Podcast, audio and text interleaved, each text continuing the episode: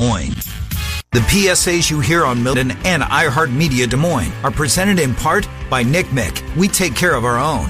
Now, here's Miller and Condon, live from the DraftKings Sportsbook at Wild Rose Studios. This is 1460 KXNO. Des Moines Sports Station, 1460 KXNO.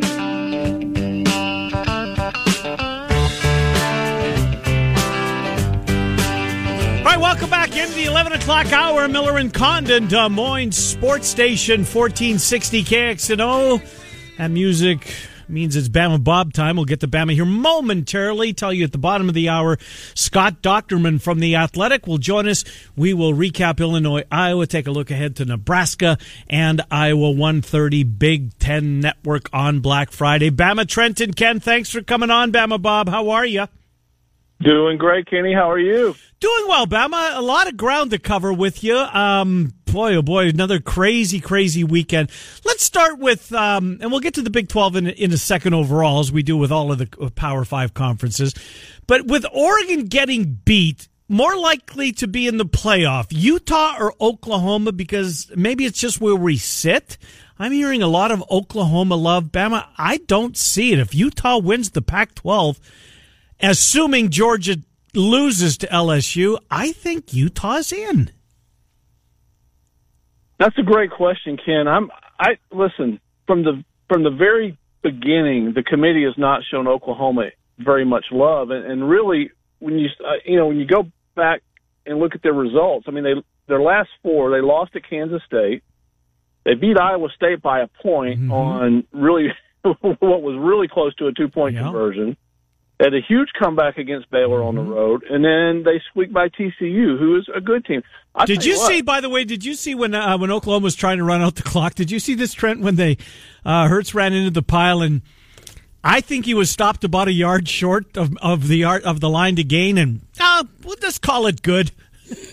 Yeah, I saw the replay of that, and it was pretty bad. Yeah. I mean, he did not make the first down. No. I mean, no, nowhere close, and so I'm with you. That was a break, but I'll tell you, listen, it ain't a given Oklahoma gets by Oklahoma State this week, or Baylor the next week, So if they do, then okay, now they padded their resume because, and we can get into Texas if you want.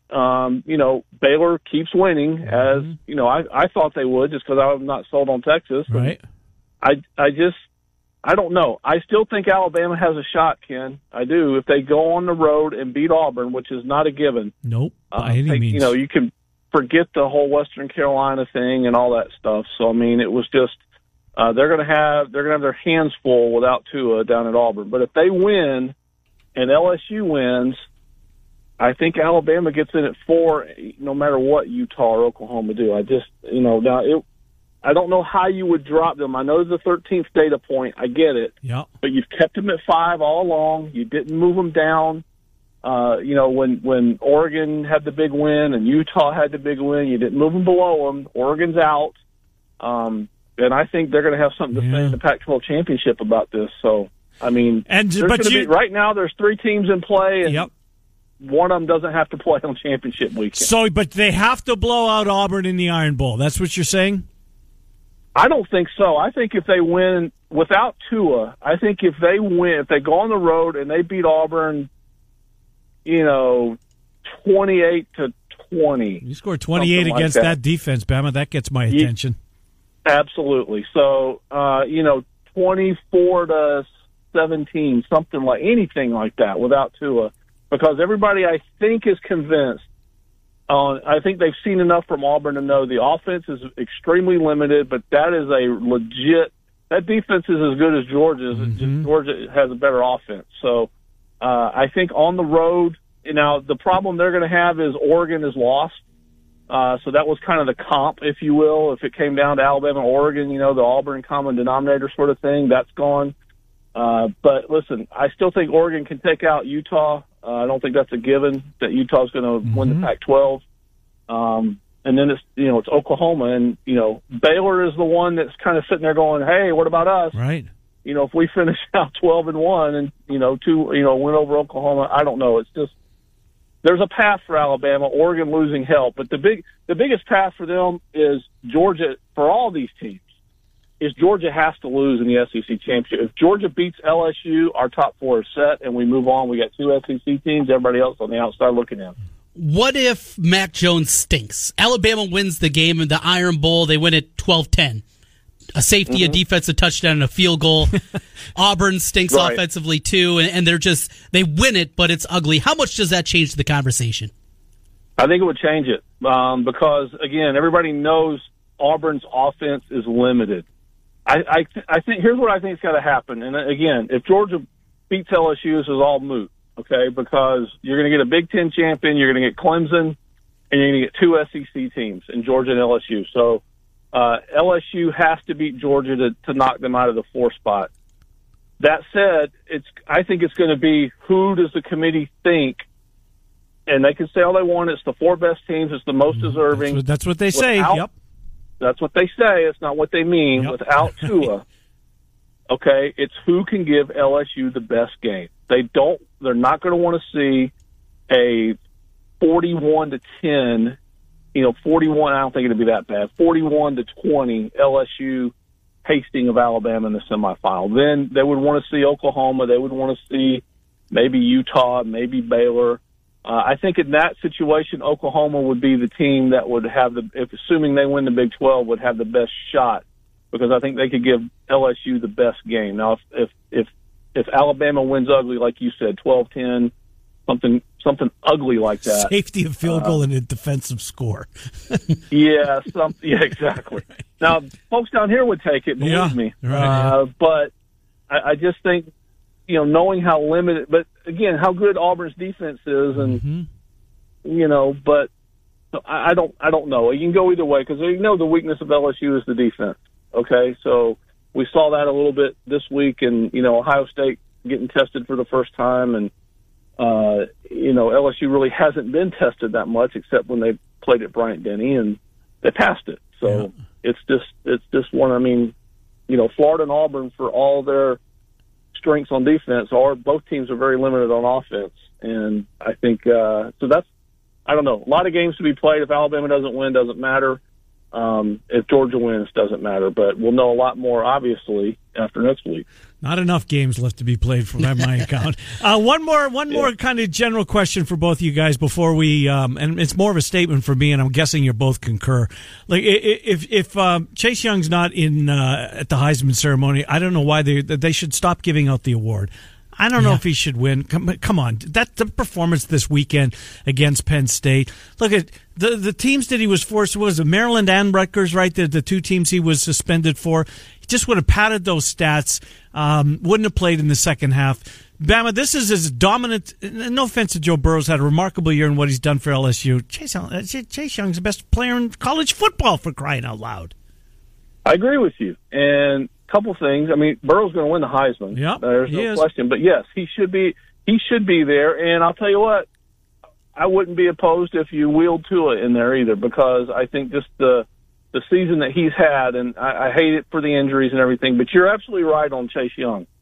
Maryland and Rutgers. First of all, those two teams are probably very glad that he didn't play, those quarterbacks. I think one of them turned him in. I think it was Maryland that turned him in, apparently. It could have been, and I mean, as bad as those offensive lines are, he would have wreaked havoc on them. But you're right.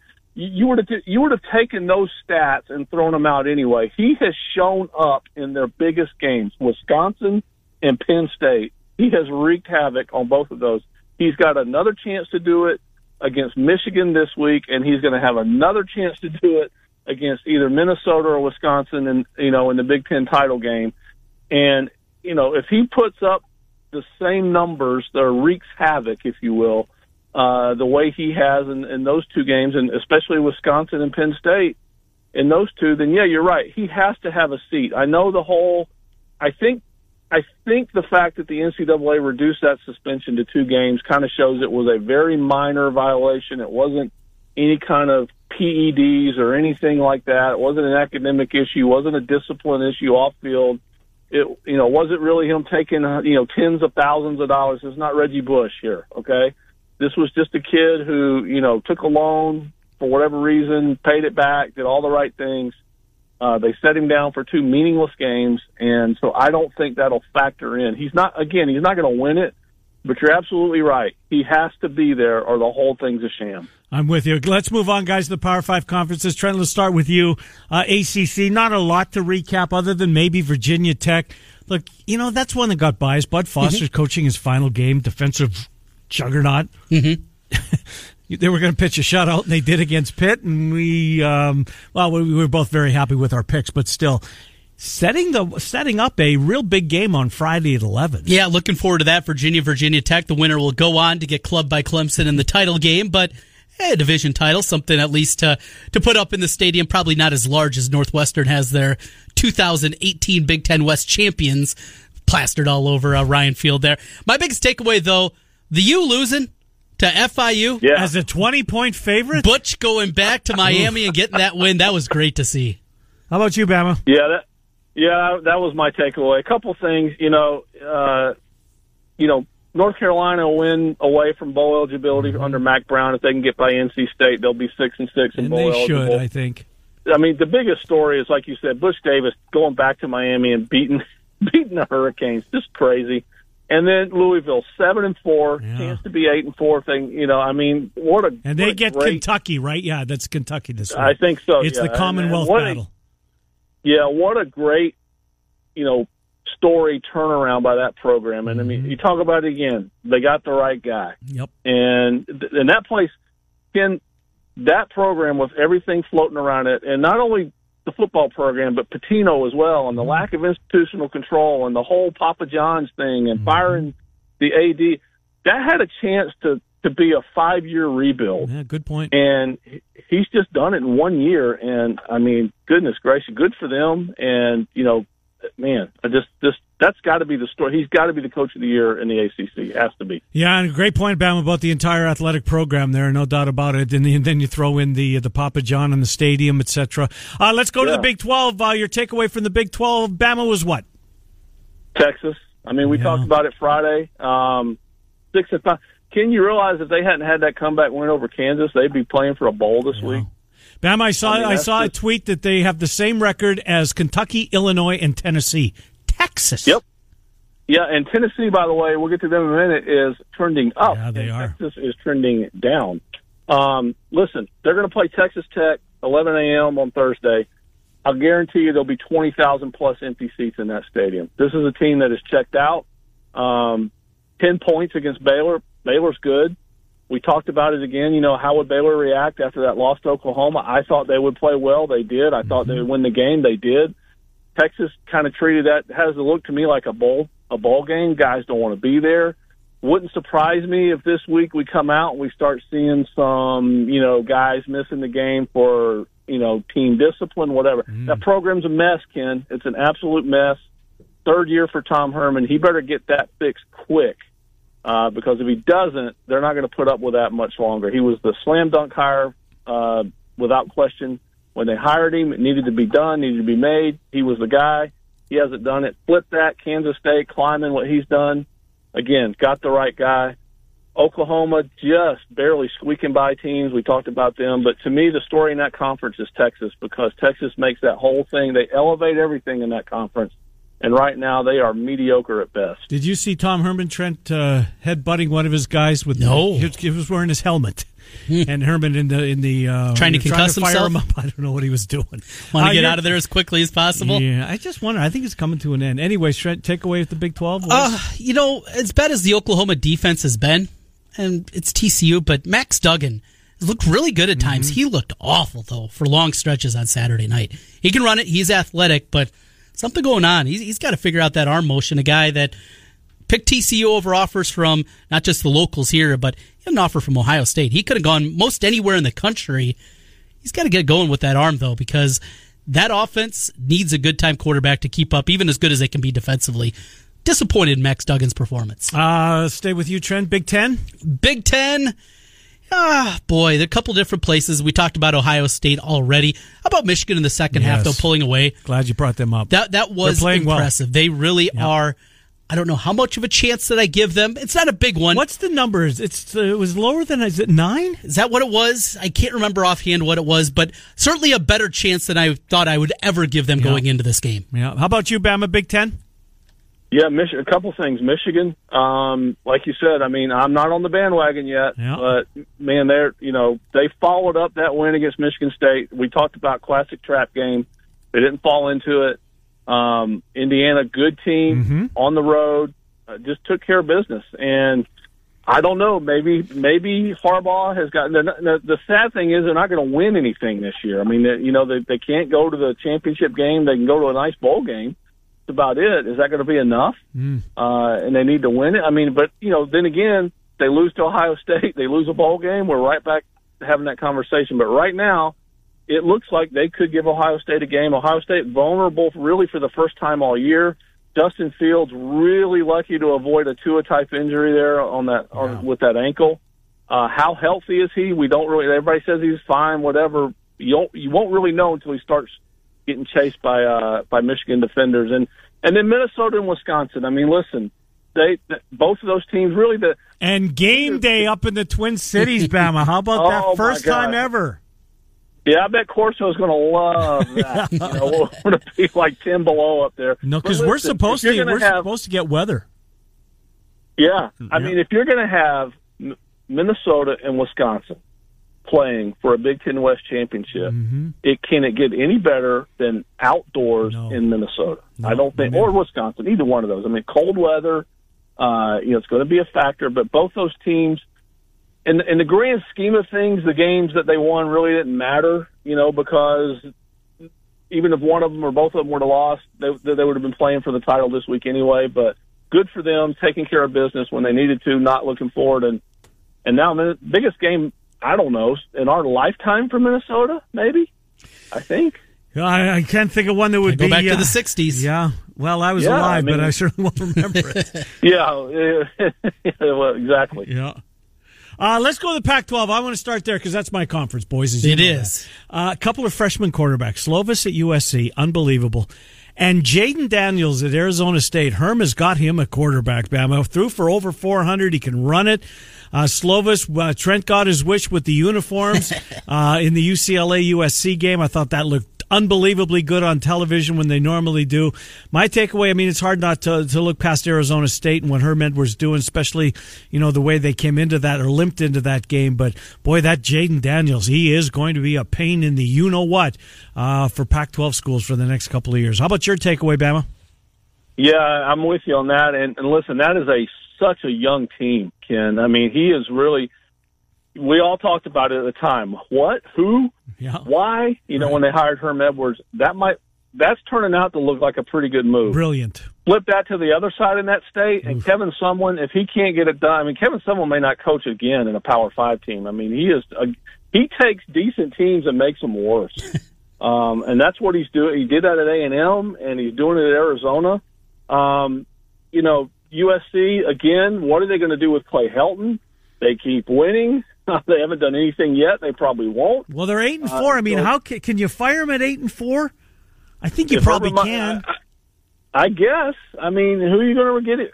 I don't know. I just don't know. Everybody's talking about it's not good enough. It's not good. I mean, they're in a mess. They're just really in a bind, and it's going to take an AD with some guts to pull that trigger. And isn't USC where the academic scandal happened? Oh, yeah. That's what I thought. Lori Loughlin and company. Yeah. Lori Loughlin, that's it. Yeah. Absolutely. Yeah. I mean, the most disappointing team in that conference, how about the Huskies losing to Buffalo? They're 6-5, Ken. Jacob Eason, I mean, he's going to have to come back, I think. Yeah. And then, do I feel bad for Oregon State. They're up 11 with 2:19 against the Cougars, and they can't finish it to get bowl eligible, and now they got to beat the Ducks to go 6-6, which probably isn't going to happen.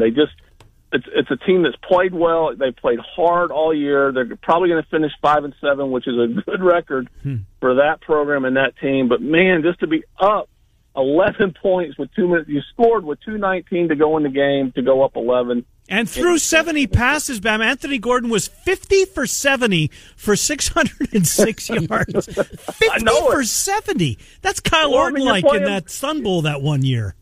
You're playing Mike Leach. What do you expect? Yeah, right. It's like if you, the first 1 to 2 punts loses. Yeah. Trent, Pac-12? Well, I got one for you, the big game. Cal ended the 9-year losing streak against Stanford, and came back to do it. Yes, and knocking Stanford out for the first time in, what, 10 years? Yeah, the first victory there. Stanford not going to a bowl game now. Cal will be going to a bowl game. Wilcox, he had that injury to his quarterback. Mm-hmm. Dude knows how to coach some defense here. He's got a good defense. Not a sleeping giant by any means, but good to see Cal bouncing back and at least becoming somewhat relevant, gaining a little bit of traction in the Pac-12. Bama, let's do the SEC limited body of work this past weekend. Tennessee, Missouri was fun. SEC Network, I had that one going for a while on Saturday night. What else? What was your takeaway, Bama? Just the Georgia A&M game that got close in the end? Yeah, it was. I mean, we talked about it again Friday. I thought A&M would put up a good bit of resistance, and they did. Listen, Georgia's got to figure something out on offense because their defense is championship level. There's no question, okay? But they're going to have to score against LSU. Now, LSU's defense isn't that great. We understand that. They should just, maul Georgia Tech this week. But they got to figure something out. And listen, they're right in it. I mean, they have. It's the classic. You win out, you're going to be national champion. Now, can they win out? I don't know. The feel-good story for me, you mentioned Tennessee. I mean, and it's not just Tennessee and Jeremy Pruitt from where they were.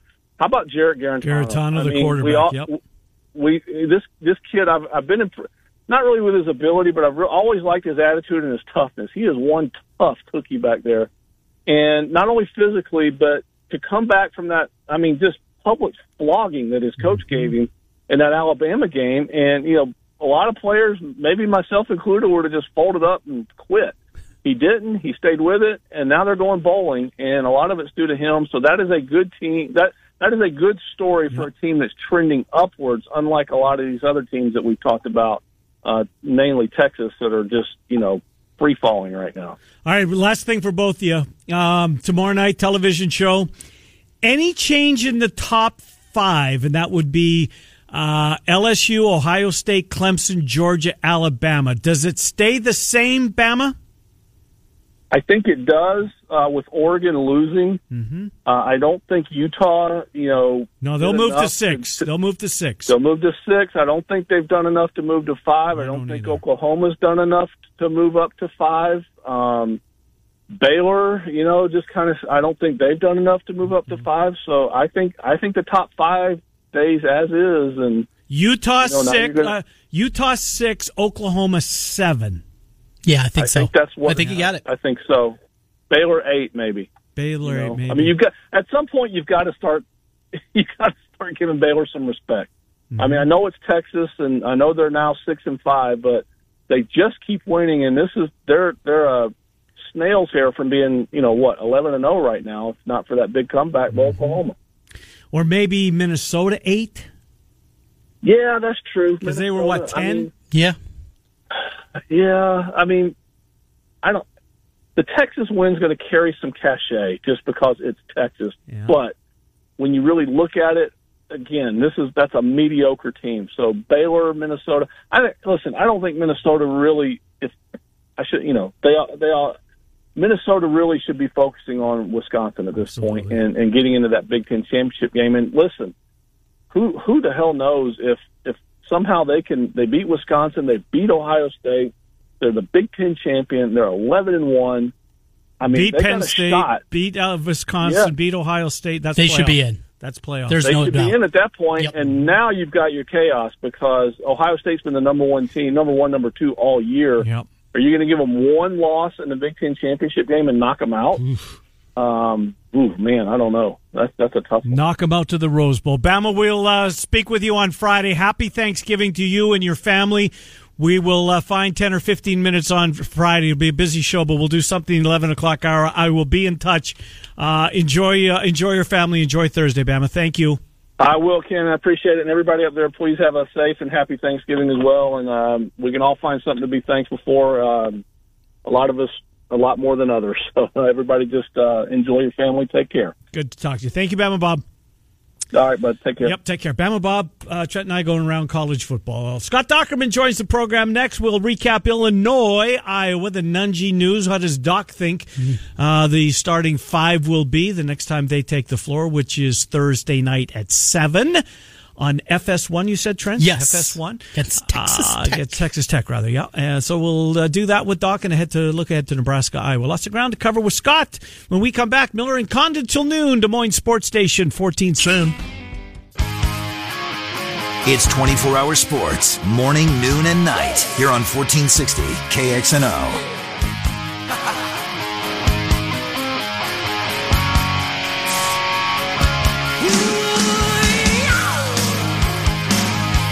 Right, Miller and Condon, Des Moines Sports Station, 1460 KXNO. Mr. Monday Night, yet to make an appearance. He'll do so in about 15 minutes or so. Let's get Scott Dockerman in here. Scott writes for The Athletic. You can read him at The Athletic. He's a busy guy pumping out the content. Doc, Trent, and Ken, good to talk to you as always. I guess we should probably start basketball. In the news today that Jack Nungy is going to miss the remainder of the season. Non-contact injury, as Trent pointed out. He's 100% right. Those a lot of times end up being the worst. The ACL is torn. He's going to miss for the better part 2 years in a row after the red shirt last year. So going forward, Doc, how does McCaffrey handle this? Who will we see in the starting five against Texas Tech on Thursday night? Boy, that's a tough question. I mean, you got to go up and down their roster right now, and Jordan Bohannon didn't play. You got Patrick McCaffrey, he's out, been out, and now you have this situation with Jack Dungey. I mean, do you bring Cordell Pemsel in? Do you play with Ryan Creener at that position? Do you move Luca Garza to the 4 and bring Creener in at the 5? I mean, I imagine that all of that is going to happen at some point, but as far as starting goes, that's really tough. And, this team is, I think we can all agree that they've got some challenges, and the schedule is unforgiving coming up. So this is something that really can really hurt them more than. But obviously you feel worse for Jack Dungey. I mean, he redshirted kind of to help with class situation, help bulk himself up, and now he's in a position where he could really affect the team, and now he can't do it. And for 2 years he's going to be on the sidelines. Doc, looks like it's going to be a loss season if your hope was going to be this is an NCAA tournament team. Bohannon, I think most people still anticipate, will shut it down at some point. But when you look at it, I had this theory. I floated to Ken and want to get your thoughts. Really respect your basketball opinion. Most everybody in college basketball has gone small. What if Iowa goes small with Connor McCaffrey in the backcourt, joined by C.J. Frederick, who's been really good, put Toussaint also in there, Wieskamp is kind of that swing 3-4 guy, and Garza in the middle. Is that a lineup that at least can compete, not every night in the Big Ten, but has a chance to be out there, and maybe some hope for the future, too? It's a lineup that I think you should play. Yeah, I don't know about how much. I mean, there's so much interchange that goes on, in the lineups. It's hard to really say this one lineup is going to play exclusively the most minutes, but I do think that's plausible. At this point, I think you're just going to have to try to figure out what works best each individual night and go from there. And, I thought I watched, Thursday night's game. I thought Joe Toussaint played really well. He's obviously got some speed and quickness and a good defender. You're going to need him a lot. Now, he's also going to be very inconsistent scoring. That's just the nature of that position in the Big Ten, unless you are a five-star type of talent. And even then, that doesn't always mean you're going to score a lot every night. So, I do think you need to get him on the floor. And C.J. Frederick has been talked up quite a bit by his teammates in the off season, and now it's his chance. He's going to have to go out and fire away, and if he does have some success, that's going to lead a lot more attention to him. So, this is going to be tough for Iowa. I thought this year with the backcourt situation it was going to be difficult anyway. But now that you're losing, Patrick McCaffrey and Bohannon's probably out, and then, of course, Nungy, I think this is going to be a really challenging season. Doc, let's move to football and, Senior Day, and you always want these seniors to make a play in their final game. Ojemudia gets a pick, and Christian Welsh's walk-off sack, Doc. I mean, how cool was that, right? His final play at Kinnick Stadium, he gets the solo sack to end the football game. Christian Welsh, what he's meant to this team since he's come back from injury, particularly the last two. You wonder if it would have been any different had he played against Wisconsin, and Jonathan Taylor's going to run by guys are playing on Sunday, so I'm not sure I can go there. But Christian Welsh, the way he's ended his year, really playing well. He sure did. And both games, he had the game high in tackles. He's had a sack in each of the 2 weeks. The forced fumble was really critical at that juncture of the game yesterday, and then the walk-off sack. And, you know, he's a lot like most of these success stories that we have, these senior stories that Iowa has through the course of the year. You know, small-town guy, you know, kind of just a guy for most of his career, you know, injured, but fought back, and then here he is making some big key plays. And, you know, I don't know that I would say Iowa would have won against Wisconsin or Penn State for that matter. But if he'd been in there, they would have had a chance to win a little bit more. I mean, I look at the Penn State game where it was that third and three play, and he's not in there because he had a stinger in the third quarter. I mean, they ran for almost 100 yards in that fourth quarter when he was out of there. And then, of course, Wisconsin ran for 300 on Iowa. I'm not suggesting Iowa would have won the game, but I think that Christian Bulch would have had a more of an impact that could have helped put Iowa in a position to potentially have more success in those games. Nate Stanley goes for over 300 yards in the victory, but the run game again can't get going against an Illinois team that had a lot of rushing yards this year. Offseason is going to be upon us before the bowl game, certainly. This is going to be something that needs to be reevaluated. Iowa and the run game, where do you sit today? Well, you know, if you want to say in the narrow picture, you can't really do a whole lot about it now or in the bowl game. But I think you can say in the big picture, they have to have some major, major consideration of doing everything completely different. I mean, when you're running at 3.7 yards per carry, a year after 3.9 was unacceptable, and you have a running back like Tyler Goodson, who I think is fantastic, I think they've got to completely reevaluate this system, because if it's just a deficit at a couple positions, well, that's not acceptable to me. I think that means that your system is either too difficult to master or other people have figured it out. So I do think they need to completely reevaluate it. I think they've probably done a disservice in some ways to their running attack by, you know, whether it's zone or, you know, a lot of times their better runs are the more gap-type runs, but it's not getting off the ground. And Illinois does not have a good run defense. They do hit like no team I've probably seen this year, but still, you know, this week they're playing, you know, Nebraska. Their rush defense is 87th in the country. But do I have any confidence that Iowa is going to hit anywhere near what they allow? I don't think so. I mean, I still think 100 yards is probably pretty good for this team, and that's not a very good number. Scott Dockerman from The Athletic is our guest. Doc, the Phil Parker seemingly was much more aggressive, it's particularly in the second half. The double safety blitz with both Kerner and Geno Stone, and Geno Stone would get there. I mean, that is an aggressive play call. A double safety blitz worked like a charm, but that wasn't the only seemingly aggressive calls that he made in that second half. I thought he called a really good game and you know, pulled the right strings when he needed to. He sure did, and I think a lot of that is because Illinois could really not beat you through the air other than on one gigantic mistake in the first half, and you know, that was really the only play that killed them through the air. So other than that, it was really about stopping that running game, and their running game is pretty good, and it was good last year too. So that's something that Illinois could build on. But I think he understood that whether it was his, you know, run blitzes that turned into pass blitzes, he did a lot of late blitzing.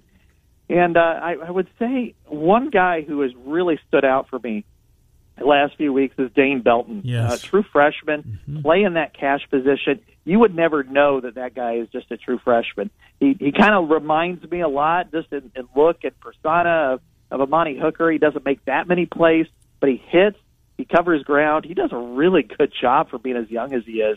So I think that's enabled them to be a little bit more aggressive in that regard. And I don't know what that means for this week, what Iowa's going to try to do, but I'll say this, that you know, it was definitely what Iowa had to do against the Illini. I promised that I'd ask my buddy asked me to ask this for you, and I will, Dr. Fuller. Because I think everybody was under the impression Brandon Smith was going to go. And then he didn't. Did he have a setback, Doc, that kept him out of the lineup? Because the word was, and he was in for a play the week before, just one, but it was all systems go apparently for the Illinois game. What happened? Do you know? I don't know specifically here. I do know in pregame, you know, when he went out and everything, and then all of a sudden he was kind of listed as doubtful to go. And I just wonder if there was maybe a little bit of lingering pain in that area that it was just too much to chance, and Iowa didn't feel comfortable throwing him out there. Because, yeah, he did play one play against Minnesota, mm-hmm. which I didn't really think was smart to do either, unless he, you know, don't throw him out there unless he can. You've got other players who can run out for one play. But, you know, I do think it's a situation where it bears watching. He was on the depth chart last week. He's on the depth chart again this week. You know, that's such a tricky injury because he also did have surgery on it. And so I don't know what the status will be going forward if they just felt like, you know what, we're just going to sit on this and go with our guys and see if we could continue to rest you up because he's too important to the rest of the season. But I just, it was a little bit of a surprise, I agree, that I thought maybe he was going to be able to go. Trying to clear up the mud that is the bowl selection process. Doc, you're as good as anybody at that. Help us out here. Where are the Hawks going to go with, obviously, a lot still to be determined coming up this week or the next 2 weeks, really? You know, I think, you know, first of all, let's start with a win. If they win, there's a decent chance, I'd say like 20%, that they could go to the Citrus. And part of that is if the Big Ten gets three teams in the New Year's Six, say you're looking at a 9-3 Iowa, 9-3 Michigan, and a 9-3 Wisconsin. Well, those two teams had just lost rivalry games. What's going to be the interest in them traveling to the Citrus Bowl? Whereas Iowa at that point would have won three straight games. That's something to take into consideration. That said, I don't think that's the best place for Iowa this year. I think that would not work out well. I do think the Holiday Bowl wants Iowa. I have talked to their director. Yeah, two people were there, including the director who made his first trip to Kinnick Stadium. So I think if Iowa is available, that's probably where they'll go. Right now it's between Iowa and Michigan. But even then, I think Iowa just has a little more passion for the Holiday Bowl than Michigan would have, you know, especially if they fall that far. So if they happen to lose, you know, there's still a chance they go to the Holiday Bowl at 8-4. That's not a bad record, and they'd take them. And, you know, and their opponent's probably going to be at best 7-5, so it's not that big of a deal there. But I would say that they could also slip to the Red Box Bowl. And, you know, that's not, you know, you're going to probably get a 6-6 Pac-12 team. A couple other things to watch, though, that's interesting. The Gator is out. I talked to their director last week, and they really had no answer for whether or not Iowa was even allowed. And then Gary Barta kind of summed it up and said, we're not going there. And the other one is the SEC may not have nearly enough teams for their bowls. And I think the Music City Bowl could become a Big Ten Bowl again. Now, Indiana is the best possible shape there. Indiana wants to go. Indiana's not that far. So I could see if Iowa might have to make a case to beat Indiana out for that spot. And obviously people will go. But yep. So that's also a distinct possibility. Scott Dockerman from The Athletic. Doc, thank you. We will happy Thanksgiving to you and yours. We'll know when we circle around again and talk a week from today. Thank you, Doc. Thanks, guys. Appreciate it. Yeah, good to talk to you. Scott Dockerman from The Athletic. Nashville? Yeah, I love Monday Nashville. Monday the 30th? Works for me. Works. Let's do it. Drivable? Yes. 9 hours? I'm not getting to San Diego. No, I don't think I will either. No. Some of the prices are just crazy. But driving to Nashville? Driving to Nashville. Doable. We'll come back, rather. Mr. Monday Night's got a play for. He's on a bit of a roll, Mr. Monday Night is. 5 out of 6. 5 out of the last 6 have gone his way. You can take the AFC, the NFC. You'll find out next. Miller and Condon, 1460. Des Moines Sports Station, 1460 KXNO. All right, couple of minutes left here. Mr. Monday Night momentarily had a guy I spoke to during the break said Nashville. Yes. Is the Allegiant, because I guess they're going to fly nonstop to Nashville on Allegiant. Yes, I saw that. Not until the middle of February. Ah, that's a shame. The other thing, if Doc is right about the Citrus Bowl maybe getting Iowa, and Iowa State ends up at the Camping World, ooh. The city of Orlando gets the Cyclone fans to begin the week, the Hawkeye fans to end the week. Overrun by pasty Iowans, excited to get in the sun. Oh, man. There's a chance, I guess. So yes. We shall see. All right, Mr. Monday Night, you've been on fire. You've won 5 out of the last 6. Baltimore is a favorite on the road against the Rams. I'm serious when we say that this weekend's Baltimore-San Francisco game could be a preview of what we'll see on the first Sunday in February. I love this Baltimore team. Do they win tonight? I don't. They might. But they won't cover is what But they're not saying. Going to cover. I'm going to grab the 3.5 here. They got Gurley involved a little bit more last week against the Bears. I like that. I don't know what Todd Gurley is going forward, but I'm at least hopeful here. That hook just has me intrigued. I'm going to grab it. Give me the Rams as we look to stay hot on Monday night and hot overall. 4-1 last week. Yep. Well over 500 on the year. Trying to push my way back to 60%. Well. I saw the weekend well. It was a very profitable weekend. Yeah, nice. Very well done. Hit a teaser yesterday in the NFL with some totals. 6-teamer. That was good. So we're building that bankroll for Christmas. Well, you got to do. You got some work to do on Thursday. Don't forget too. Absolutely. Hey, boy, that first game without Stafford, the way the Bears are playing, Lions, Bears, not doing it for you.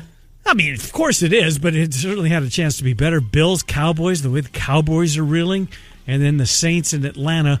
And the Hawks and TCU on Thursday night. All right, Murph and Andy come your way today at 2. The Fanatics will be here at 4. I'm unsure if the Cyclones have their coaches show tonight with Prohm being gone. Well, tune in at 6:30. I haven't heard otherwise. It's on the schedule. It's on the schedule. There you go. We'll be back tomorrow. The Morning Rush starts off at Tuesday on 1460.